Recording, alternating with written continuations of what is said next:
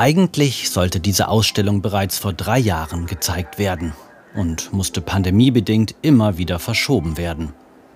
Gestern endlich durften die Eröffnungsgäste das Ergebnis der jahrelangen Ausstellungsplanung begutachten.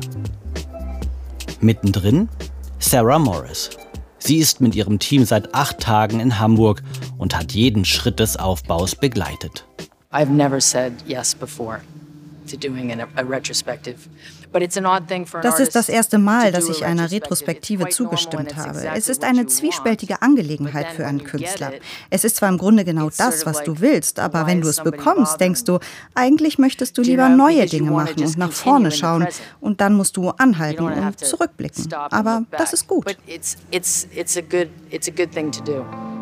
Werke aus der zweiten Hälfte der 90er Jahre, als die Karriere der New Yorkerin Fahrt aufnahm. Später wurden ihre Gemälde gänzlich abstrakt. In den Vitrinen Fotos und andere Erinnerungsstücke aus den vergangenen 30 Jahren. Allgegenwärtig ihre großformatigen geometrischen Bilder, oftmals abstrakte Stadtansichten von Metropolen wie Rio, New York oder Miami. I don't know how the paintings come out, but ich weiß nicht, wie diese Bilder aus mir herauskommen, aber ich sehe sie irgendwo in mir drin.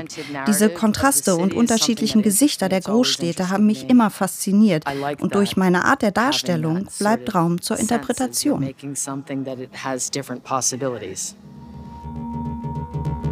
Ein zweiter zentraler Teil ihres Schaffens sind Filme wie dieser über die Olympischen Spiele in Peking oder über Städte wie Abu Dhabi. Wie auch in ihren Bildern erforscht sie darin Strukturen und dynamische Prozesse. Einige dieser Filme werden in der Ausstellung gezeigt.